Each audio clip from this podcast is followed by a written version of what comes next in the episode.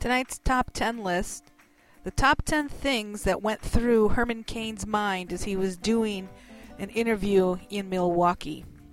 And he screwed up on Libya. Number 10, Libya. I remember Lydia, but I don't remember Libya. Number 9, I told them politics was off limits. Number 8, maybe if I hold perfectly still, everybody will think their DVRs are on pause. Number 7, why the hell am I in Milwaukee? Number 6, uh, 999? Number 5, what would Rick Dees do? Number 4, I'm going to be on YouTube. Number 3, I should have called Bob Costas. Number 2, you know, these things are a lot funnier when it happens to Rick Perry.